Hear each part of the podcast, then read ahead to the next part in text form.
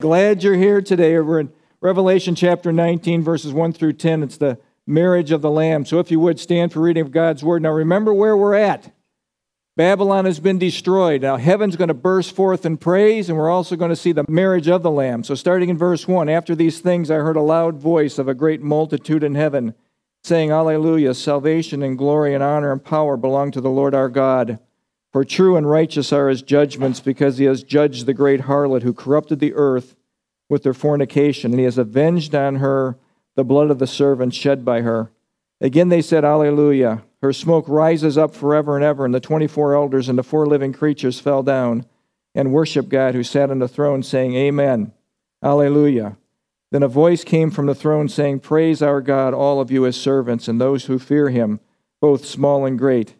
And I heard, as it were, the voice of a great multitude, as the sound of many waters, and as the sound of mighty thundering, saying, Hallelujah, for the Lord God omnipotent reigns. Let us be glad and rejoice and give him glory, for the marriage of the Lamb has come, and his wife has made herself ready. And to her it was granted to be arrayed in fine linen and bright, for the fine linen is the righteous acts of the saints. Then he said to me, Right blessed are those who are called to the marriage supper of the Lamb. And he said to me, These are the true sayings of God, and I fell at his feet to worship him. But he said to me, See that you do not do that. I am your fellow servant, and of your brethren who have the testimony of Jesus. Worship God, for the testimony of Jesus is the spirit of prophecy. Father, we thank you for your word, and God, I just really thank you that at some point this Babylonian system that we're living in will be dealt with, this evil will be dealt with. Because of your great love, you have to deal with evil, Lord, and we're so thankful for that. One day everything will be right here on earth in the millennial reign and for eternity. We look forward to those days, Lord. Speak to us now things that you want us to hear from your word. In Jesus' name, amen. Please be seated. Again, it's the marriage of the Lamb. Now, hopefully by this time, you have been in the teaching on a regular basis. When I mention Babylon, what do you think? And I'm hoping it's a world system that has been in place. The great harlot is the religious system that started all the way back with Adam and Eve. It became formalized at the Tower of Babel and has existed right through our time now. And remember, this system hates the people of God. And even today, more are being persecuted, more are dying for their faith today than any time prior to this time. And as a matter of fact, all the people that have died for their faith doesn't amount to the number that are being killed today by Babylon for believing in the true God. Satan hates the people of God. Now, I had a picture here last time about religious Babylon. And remember, this is from Verse by Verse Ministries, and this shows us that the whole world, practically, is under the Babylonian influence or sway. The only outlier is Christianity. Remember, Christianity claims to be 1/4, 2 billion people of the 8 billion people, but it's really much less than that, the true church. And all of these systems are worshiping false gods, whether it's Buddhism, Hinduism, Islam, Confucianism, worshiping the false god. Then we also talked about political and governmental Babylon, and that system was going to be destroyed. That city is going to be destroyed. There'll be an actual city that Antichrist will reign in, and that will be destroyed, and that's our next picture here. Remember, the nations will come from the north and destroy Babylon. The significant thing here is this little tank is representing the Megiddo, the army staging here for its war against the people of God. Now, Antichrist hears that Babylon, his capital, has been destroyed. Instead of getting his troops from here over to Babylon, he decides to attack Jerusalem because he wants to kill every Jew possible in Jerusalem. Why? So they can't plead for Messiah to return and admit their national sin of rejecting Messiah. So what does he do? He goes down to Basra after that, and he tries to kill the remnant. It is at that point that they plead for Jesus to return, and they admit their national sin. Jesus comes back, and from Basra, right down in here, up into Jerusalem, there is a bloodbath of Antichrist armies. Antichrist and the false prophet will will be captured, thrown into the lake of fire alive, and all the earth dwellers that have been resisting Jesus Christ will be killed, and they will end up in the holding tank called torment, waiting for the great white throne judgment. So, I want you to think about this. When Babylon was destroyed, the posture of the world was grieving. And if you remember last time, there were three elements of that. They were the kings who grieved, the merchants who grieved, and the shipmasters who grieved. All of them were profiting from Babylon. All of them were immersed in the Babylonian system. And then I have a picture here that I thought was kind of a neat picture of how people are lamenting. This is money. This is your money boat. And they see Babylon destroyed. And all of these guys see everything that they've invested all of their lives in, gone in a moment. Gone in a moment. For in 1 hour she is made desolate. What I want you to think about is this. We are living in Babylon today, that the influence of the Babylonian system. Governmentally and religiously, we are living in that system. Now, since I'm here, how do I resist that system? And I want you to think about this. Our marching orders and our duties are clear in Scripture. Number one, fear God. Secondly, put away the false gods. And thirdly, we are to serve Him. Now, we got that from Joshua chapter 24, verse 14 through 15, where it's 7 times it says, serve God, serve God, serve God. As for me and my house, we will serve the Lord. That is how we survive Babylon. Everything directed towards God. We have a fear of Him that is an awesome respect for God and a tremulous fear, okay? And then we want to serve Him with every part of our being. Serve Him with every part of our being. So, let me ask you this question. When you think of serving God, which, by the way, is the word avada, and it means to serve, work, till, plow, to honor, but you know what it also means? To worship. Your serving God is an act of worship to God. Now, most Christians, you go around in most churches, 20%, if you're good, if you're lucky, usually 10% or so are actually serving in some capacity. And most of the time, people will use excuses as to why not to serve. Now, how do I know this? Because I've used these excuses. I've been right there. Oh, that's not my calling. And one of the biggest things we think about is, I'm uncomfortable with this. You're asking me to do something I'm uncomfortable with. Well, let me ask you this question. Was it comfortable for Jesus to leave heaven and come here and die on a cross? It was not comfortable, okay? It wasn't comfortable. Don't be afraid to be stretched. It's stretched. Now watch this guy right here. This is Stretch Armstrong. And you remember this if you were a kid 40 years ago or so. We had this in our house, okay? And this is what it's like when you're stretched. It's not easy, but guess what? There's always value to it. In serving God, there's always a reward. And there's always a sense that you have your purpose and fulfillment. Now, this week, we're going to talk about the marriage of the Lamb, and it's going to start in verses 1 through 3. The great multitude is going to be praising God. After these things, I heard a loud voice of a great multitude in heaven saying, Alleluia. Now, heaven, if you don't want noise, you better get used to it. Crank up the noise because there's going to be a lot of praising there, and it's going to be loud. Alleluia. Salvation, glory, and honor, power belong to the Lord our God. Everything is directed towards God. For true and righteous are His judgments. Babylon is being judged. This whole world will be judged. Because He has judged the great harlot who corrupted the earth with her fornication. He has avenged on her the blood of His servants shed by her. Again they said, Alleluia. Her smoke rises up forever and ever. Babylon will be destroyed and never come into power again.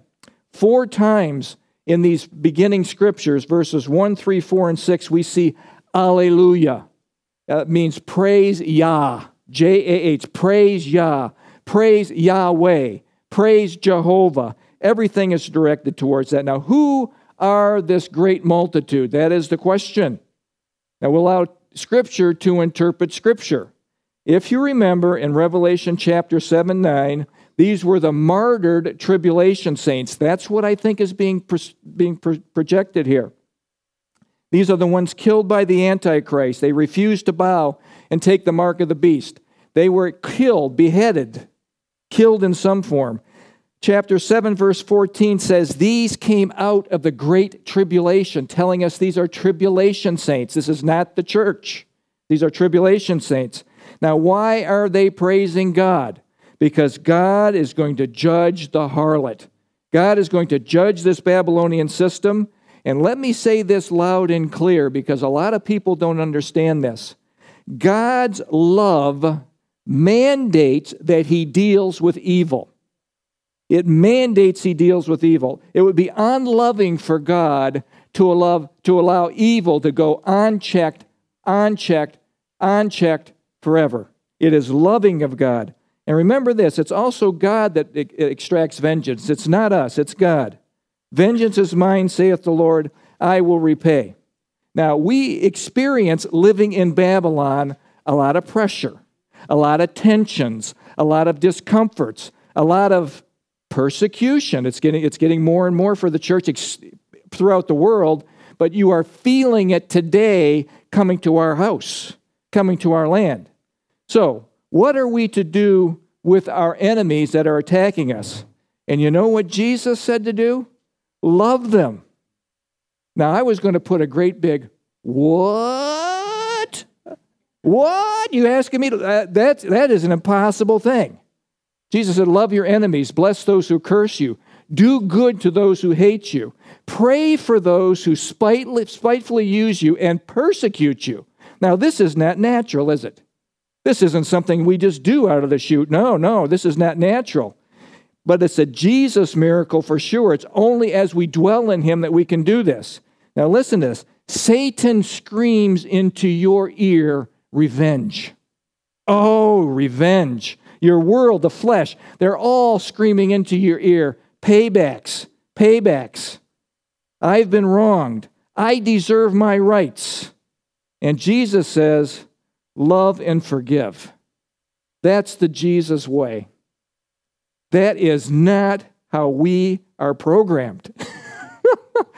You poke me in the eye, I'll give you the Larry, Moe, and Curly. I'll give you two eyes. So, but we are called to be different in this world, aren't we?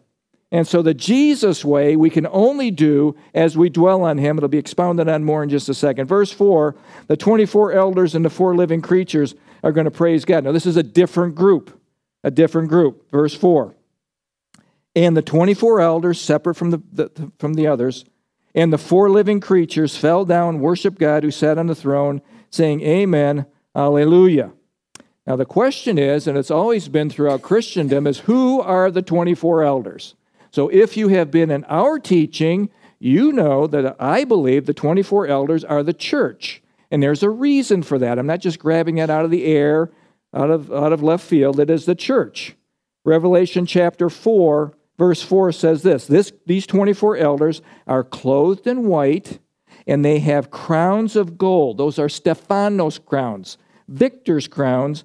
Only the church is pictured as having crowns. More of that a little bit later, too. Revelation 4:10, what do we do with our crowns? We cast them at the feet of Jesus, realizing that everything that we've done for him is he has allowed us to do it. In Revelation 5:8-9, it says, these are the redeemed by the blood of Christ.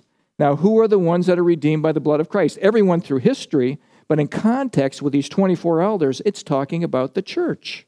In Revelation 5:10, who are going to be kings and priests? The church is going to be kings and priests. We'll have reigning responsibilities in the millennial kingdom. I don't know what happens in eternity, but at least for 1,000 years, we're going to have positions. The 4 living creatures are angelic beings, probably of high order, cherubim or seraphim. So, the 24 elders and the 4 living creatures mentioned separately give credence that those mentioned in verse 1 are tribulation saints. They are different than the church. Verse 5 and 6, watch this. Everything in heaven, everyone in heaven, the Old Testament saints, tribulation saints, the church that has been raptured are going to be praising God. And I heard, as it were, the voice of a great multitude, as the sound of many waters, as the sound of mighty thundering, saying, Alleluia, for the Lord our God omnipotent reigns, all power. Omnipotence is all power, lacks not a shred of power to do what he desires to do. Let us be glad and rejoice and give him glory, everyone. And why? Why give him glory? Why is all of heaven bursting forth with this? Because the marriage of the Lamb has come, and his wife has made herself ready. Who is the wife? The church. It's the church. And to her it was granted to be arrayed in fine linen, clean and bright, for the fine linen is the righteous acts of the saints. All of heaven bursts forth in praise because God is judging evil. And remember, this Babylonian system that we are in today has persecuted the people of God from the beginning. Babylon, Persia, Greece, Rome, 10-nation confederation. Everybody, the Antichrist, persecutes the people of God. That's historically what has happened. And heaven breaks forth in praise. Hear this. That praise is written in the present tense, and it's written as a command. And it means keep praising, keep praising, keep praising, keep praising God. Praise, folks, is a fruit, something that is produced in us. How? By staying close to God, staying close to our shepherd. Hebrews 13:15 says this, therefore by him, speaking of Jesus, let us continually offer the sacrifice of praise to God. That is the fruit of our lips, giving thanks to his name. Praise him. The only way that we can do that is if we're dwelling in him, not allowing the system that we're living in to dominate us or take us over. The praise in heaven is loud. It's raging like a raging waterfall, like thunder. Loud like a frenzied football stadium. You go to University of Michigan Stadium and loud. Heaven sounds like exciting to me. Now listen to this.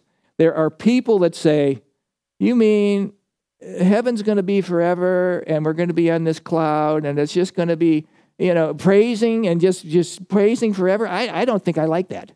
It's going to be boring to me. I can't imagine doing that. Well, let me say this to you. They do not know who God is. Forever, just think of this. Never a scintilla of boredom. You're not going to be on the heaven train going, oh, when are we going to get there? It's going to be exuberance. It will be excitement. And think about this. New discoveries, new horizons, new experiences, and guess for how long? Forever. It's not 1 billion years. It's not 1 jillion years, if there's such a thing, or a septillion or whatever. It is forever.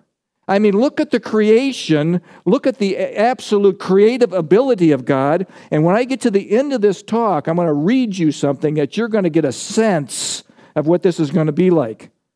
Now, the most exuberant, exciting moment for us is going to be the marriage of the Lamb. That's verses 7 and 8, which I've just read to you, but I'll read it again. Let us be glad and rejoice and give him glory, for the marriage of the Lamb has come. That's like hip, hip, hooray. And his wife has made herself ready. And to her it was granted to be arrayed in fine linen, clean and bright, for the fine linen is the righteous acts of the saints. Let me ask you a question. Think about this. Why is it the marriage of the Lamb? Why isn't it the marriage of Christ, the anointed one? Why isn't it the marriage of the Lion of the tribe of Judah? Why isn't it a marriage of the King of Kings and the Lord of Lords? All of those would be appropriate. But why are we saying the Lamb? Because it was the Lamb of God who takes away the sins of the world, that paid the price for his bride, his life for your life. That is why it's the Lamb. The Lamb sacrificed himself for his bride, the church, and he died for you. Guess what? When the scripture says, behold the Lamb, John the Baptist said in John 1:29, John saw Jesus coming towards him, and he says, behold the Lamb. Behold the Lamb. He's the one that's coming. And John had a lot of people following him, John the Baptist. But he points everything towards Jesus. I'm not worthy to unlatch his sandals. Behold the Lamb of God who takes away the sins of the world, that eradicates sin. Aren't you glad of that? As far as the east is from the west, he's taken your sins from us. Though our sins be as scarlet, they are as white as snow. I'm saying, like, thank you, Jesus, for doing that. So undeserving. Presently, right now, for you who have said yes to the offer of salvation, you know what you're in? You're in the engagement time. You're betrothed to the bridegroom. The engagement, it's the Holy Spirit is our guarantee of our inheritance. Do you know that? The Holy Spirit is a guarantee that you will inherit what the bridegroom inherits. You are the bride. When you get married, what do you inherit? Chris and I inherit, well, we didn't have anything, but what our little thing that we had, we inherited together, okay? We had it together. In heaven, Jesus has everything, and we inherit everything because he is the bridegroom. We are the bride. Ephesians 1:13-14 says this, having believed, you were sealed with the Holy Spirit. You know what that is? Ownership, authority, security.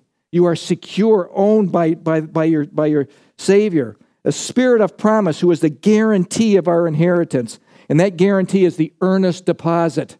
This will happen for you who believe. We are the bride of Christ, waiting our wedding day. And we are to be watchful,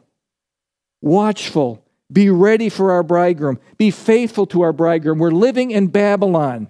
Babylon wants to take you away from your bridegroom. Babylon will entice you with all the enticements of the world to take you away. But oh no, we are going to be faithful, waiting for his return. His wife has made herself ready. How? How is a bride to be made ready? Watchful, faithful, prepared for the bridegroom's return. Now, we've gone through this in the past, so bear with me. The Jewish wedding ceremony. Very quickly, 4 steps. Number 1 is this. In biblical times, a young man would want to get married to a woman just like today. Okay, nothing new there. Usually it was prearranged. The young man would go with his father to the prospective bride's house. They would negotiate the bride price, the dowry.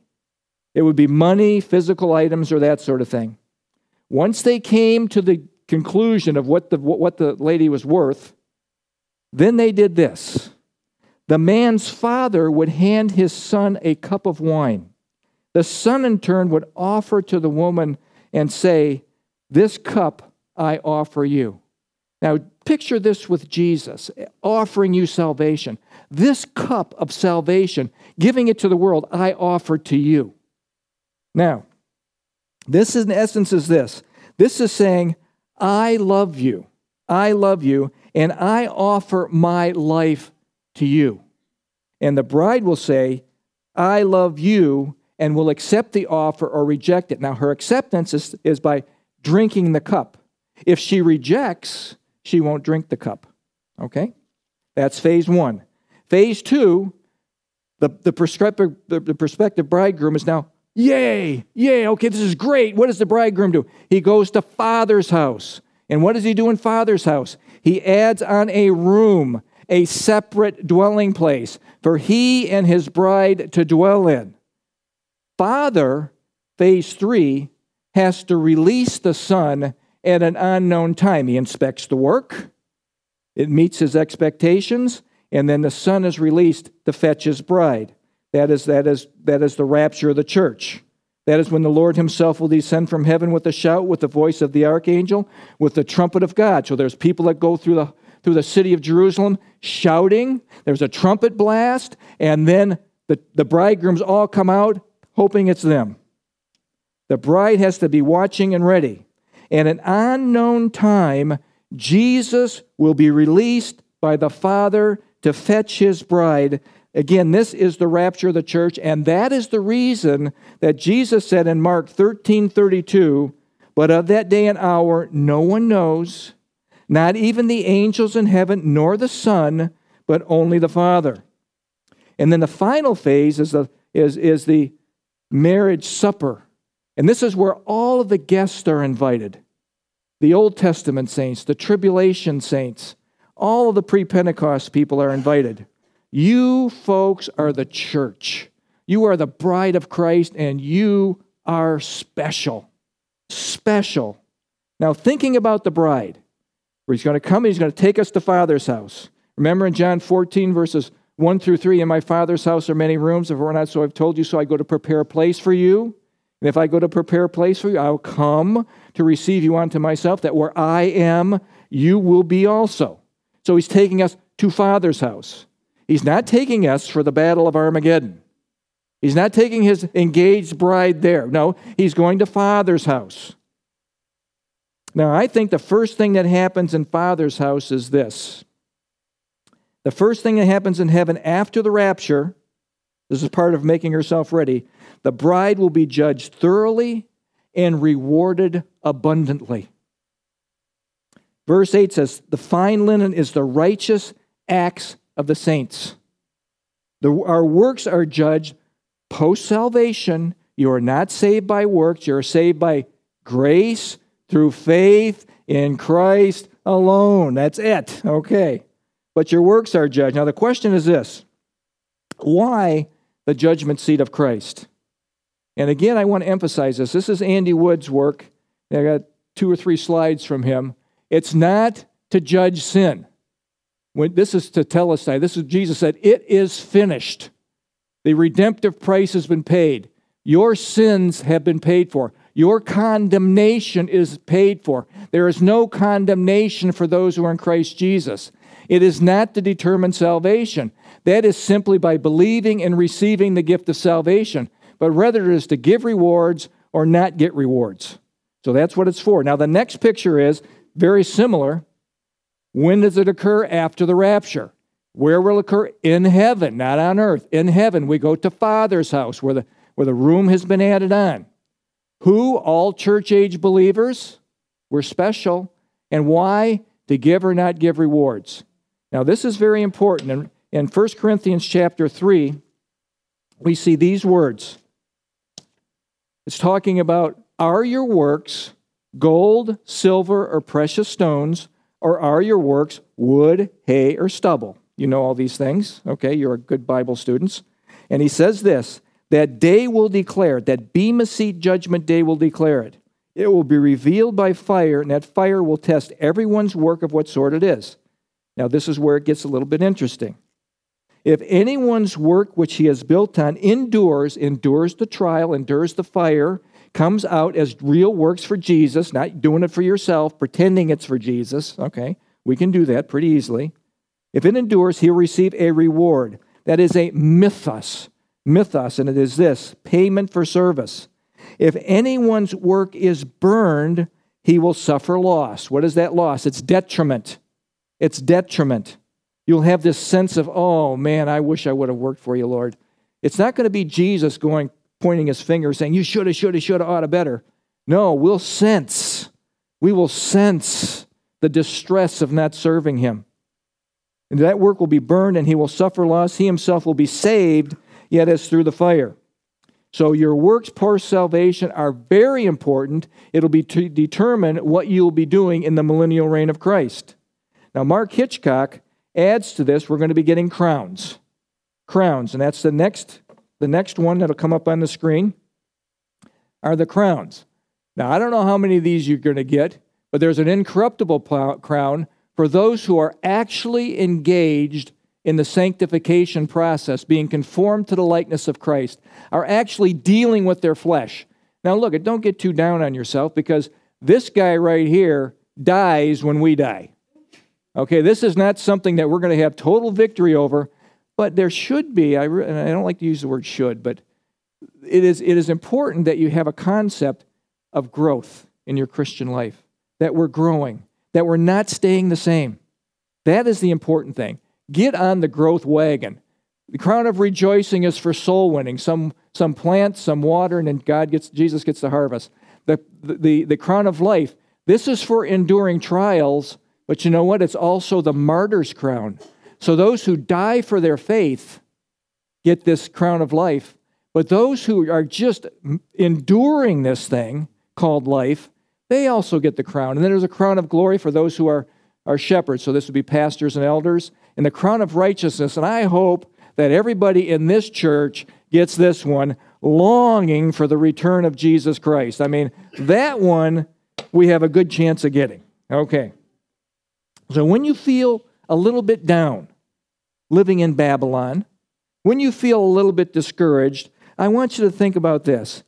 The marriage of the Lamb is coming, and that is a big deal, and you are special to God. You are special to God. Verse 9 and 10, we're going to see the marriage supper. Then he said to me, "Right, blessed are those who are called to the marriage supper," invited to the marriage supper. The word is kaleo, invited. Marriage supper of the Lamb. And he said to me, "These are the true sayings of God." This is an angel speaking, and watch what John does. "And I fell at his feet to worship him. But he said to me, 'See that you do not do that. I am your fellow servant and of your brethren.'" Now, can you imagine what these celestial beings look like? Because John's doing this kind of over and over. "Who have the testimony of Jesus, worship God, for the testimony of Jesus is the spirit of prophecy." The marriage supper is a special celebration where the guests are invited. Now hear this. We call this today a wedding reception. A wedding reception. We celebrate the marriage covenant that the couple has engaged in with God and with one another. We recognize the marriage that is ordained by God. The guests, again, are the Old Testament saints and the tribulation saints. And again, blessed are those who are called to the marriage supper of the Lamb in verse 9. Now, I want you to just focus on this for a second. John falls at this angel's feet, and he is told, "Don't do that." Now, there's something to think about here today. The angel says, "Worship God and worship God only." That means none of your idols are to be worshipped. Our idols today are different than they were in the past, but they're still idols.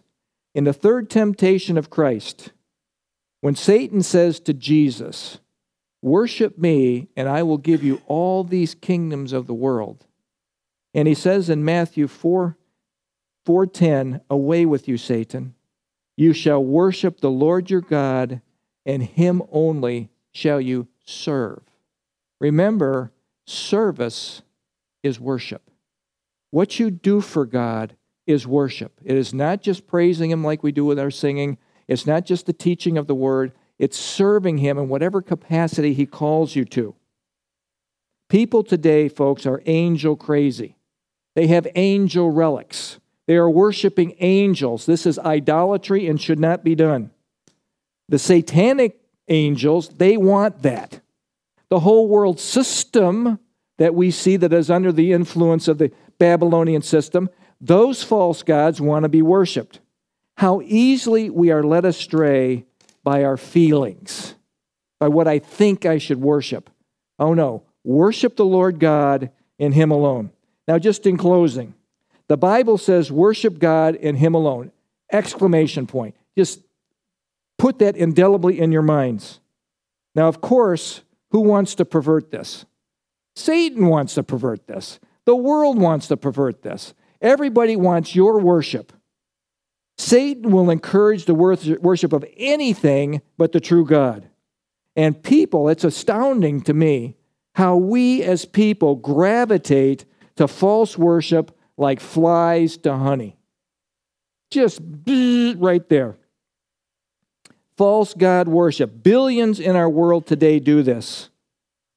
A small sliver worship the true God in spirit and in truth, as Jesus said to the woman at the well in John 4:24. Did you ever wonder why false worship is so prevalent? I think there's a couple of reasons. Because I want to worship what I want to worship. I want to worship the God I want to worship. I want to worship the idols that I want. I'm in charge of my life. That's one way, weighty part of it. But a secondary thing is this, or maybe the primary, the deceiver is at work. The deceiver is at work constantly in our world, and most fall for his lies. The vast majority do. Remember, who is Satan? He is a liar, and he is a murderer. That is who he is. That is who he is. It's good to remember, I think, right now, 6 things that God hates. Now, if you've zoned out, zone back in for just a second here. 6 things God hates, 7th are an abomination to him. Proverbs chapter 6, verse 16 through 19. All of these are characteristics of Satan, and all of these are characteristics of us. We do this stuff. We have been influenced by Babylon. So think about these things that God hates. First thing is a haughty eye. You know what that is? That's pride. It reeks from us, folks. It reeks from us. Satan introduced pride. Second is a lying tongue. That's a Satan characteristic. And the world we just follow just so easily. I just have to lie. It just makes it easier. No, a lying tongue God hates. Third, hands that shed innocent blood. He's a murderer. A heart that devises wicked schemes. Satan is the master at schemes. Feet that run to evil. A false witness who speaks lies. Satan is the father of lies. And listen to this one, that he is an expert of experts at. One who sows discord among the brethren. One who sows discomfort among the brethren. Satan is a mess maker. And he's an expert in churches. If you have been in a church any length of time, you've been in a mess. Okay? He's an expert as weaving his way in. Every human struggles with these 7 things. It's our fallen nature. We don't realize how depraved we are, and we do not realize how we have been affected by this Babylonian system. All of us have been. Satan will always attempt to get you to act in your old nature, the old you, to revert to your fleshly self. And you know what he whispers to you in your ear? That you deserve whatever you want. You deserve this. I deserve, even if it's something that God doesn't want you, I deserve this. Or they deserve payback.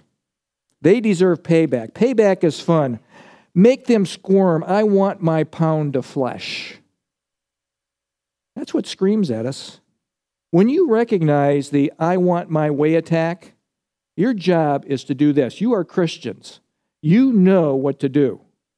We are to recognize Satan's schemes. Remember, Ephesians 6 is methodia, the way that he does things. He's very structured and orderly. His schemes. And we put on the full armor of God. Ephesians 6. And then recognize his schemes by submitting to God. James chapter 4, verse 7-8 says this, submit yourself to God, resist the devil, and he will flee. Come near to God, and what will God do? Come near to you. And then finally, recognize his schemes by taking captive every thought, that whisper, oh, you should have this. This is going to be fun. This is going to be enjoyable. That little whisper that every single one of us hears, I think, multiple times during the day. Okay? Take captive your thoughts and make it obedient to Christ. 2 Corinthians chapter 10, verses 3 through 5. And hear this loud and clear. The battle is for control of your mind. Of your mind, your soul, your thoughts, your feelings, your emotions, your allegiance. It's a continual mind war. He who controls the mind controls whom? The person. The person. You are victors, Nikeo. For victors win by staying close to their power source. Now you know this, dwell in Christ, live filled with the Holy Spirit.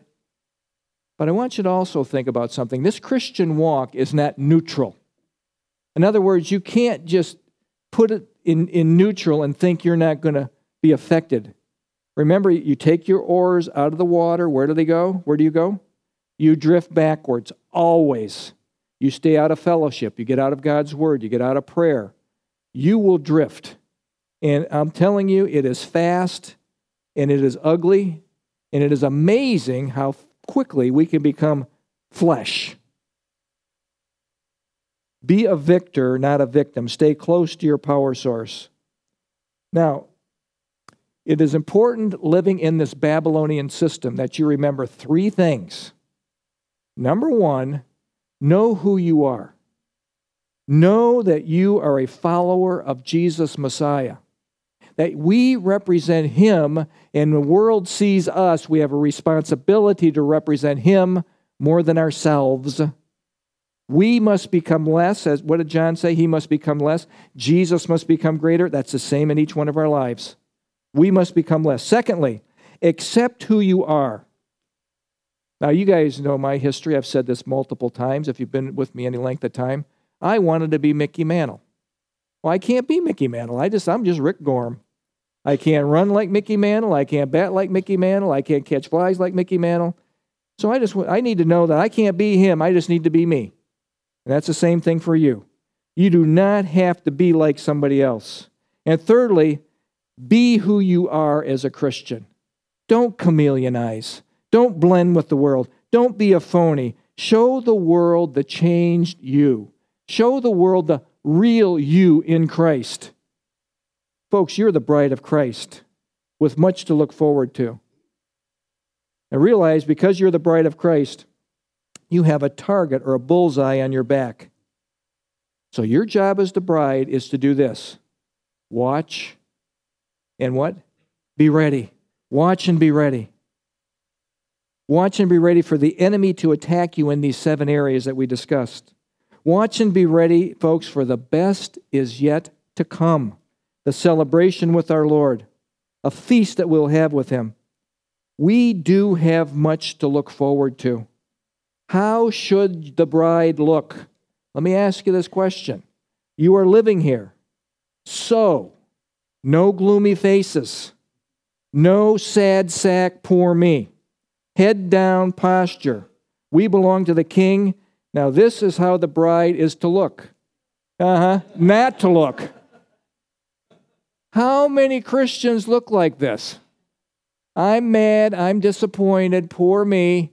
Hey, we have a lot to look forward to. That is not what we want to project to this world.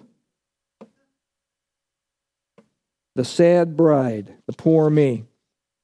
We are to be grateful, expectant, and longing for our Lord. The bride has made herself ready. Let it sink in. You are the bride of Christ. And I kid you not. Hear this. The best is yet to come. The best is yet to come. Now, you think you're done? Oh no, you're not done. There's one little finale here. Clay Jones in his book, Why Does God Allow Evil, writes this about heaven. And hear these words. Everybody focus for just a second. He says this, the Creator, which is Jesus, by Him all things were made, and without Him nothing was made that has been made. That is what the Scripture says. Jesus was part of the Godhead, is a part of the Godhead that did the creating. The Creator of the stars, the moons, the planets, the Milky Way galaxy, the Creator of all the colors of yellow, orange, pink, purple sunsets, He will be there. He will be there. And guess what? You will be there. You will be there. The Creator of not just the worlds, but quasars, black holes, star clusters, and galaxies that you cannot number, and no two are alike. You think you're going to get bored? No way. He goes on to say that Clay Jones says this, for goodness sakes, He makes no two snowflakes alike. We'll be there. A crystal river will flow from God's throne, and that the river will be lined with the tree of life, which bears 12 crops of fruit, and its leaves that will heal the nations in Revelation 22:2, and we will be there taking this fruit and eating it freely, and it's going to be great. It's going to be great. We will be there. And know that there is one whose voice was like the sound of many waters, like a sound of loud thunder, and the voice which I heard was like the sound of harpists playing their strings. Isn't that amazing? It's loud, but it's so soothing. And we'll be there. We are told there's a throne in heaven, and the one sitting on the throne had the appearance of jasper. There was a rainbow that had the appearance of an emerald, and His temple was adorned with every kind of jewel, including the deep purplish sapphire, the ambergris, the bluish-green beryl, gold-yellow topaz, green emerald, orange-red jacinth. I don't even know what these are. And pale blue balcony, he will be there. And guess what? We will be there. We will be there. When Jesus creates out of nothing, and this is actually taken from Roy's talk, when he creates out of nothing a new heaven and a new earth, who's going to be there? We will be there. We're going to see that event. I mean, isn't that the most astounding thing? I look forward to getting to know the one. He goes on, he finishes with this. The one and holy one, and being with him and enjoying him and communing with him and me and you forever. And I look forward to doing all of this for billions and billions and billions of years. Folks, we will be there at the marriage of the Lamb. We will be there. It's something to look forward to forever. And I kid you not, the best is yet to come. Remember Stretch Armstrong? It is worth it to be stretched for our Lord. Be there. Let's pray. Father, thank you for this time that you've given us to study your word, and thank you that you teach us things that we need to know. And Holy Spirit, I ask that you would touch each one of our hearts here today. God, we really need to hear from you, to personalize this, not just be hearers, but doers of the word. I know, Lord, that you speak to each one of our hearts. As I'm preparing this, you speak to me all the time, and I'm thankful for that. Let us hear you, Holy Spirit. If there's idols that we're dealing with, help us to throw those away. If there's service that we need to do, help us to do that. 7 times you said that in Joshua 24. Serve God, worship God, fear God, serve him. Lord, may we do that. That's what life is about here. It's getting to know you more and more, and you becoming preeminent in our lives. God, help that to happen to us. We need you more than we need anything. And by the way, Lord, I just want to take a moment to say thank you that you are so gentle and kind and long-suffering with me, that so many times I have not done what you have called me to do. And thank you for the times that I have obeyed, that you have blessed me beyond my ability to imagine. And I say thank you, Lord. Thank you for being in my life. Thank you. In Jesus' name, amen.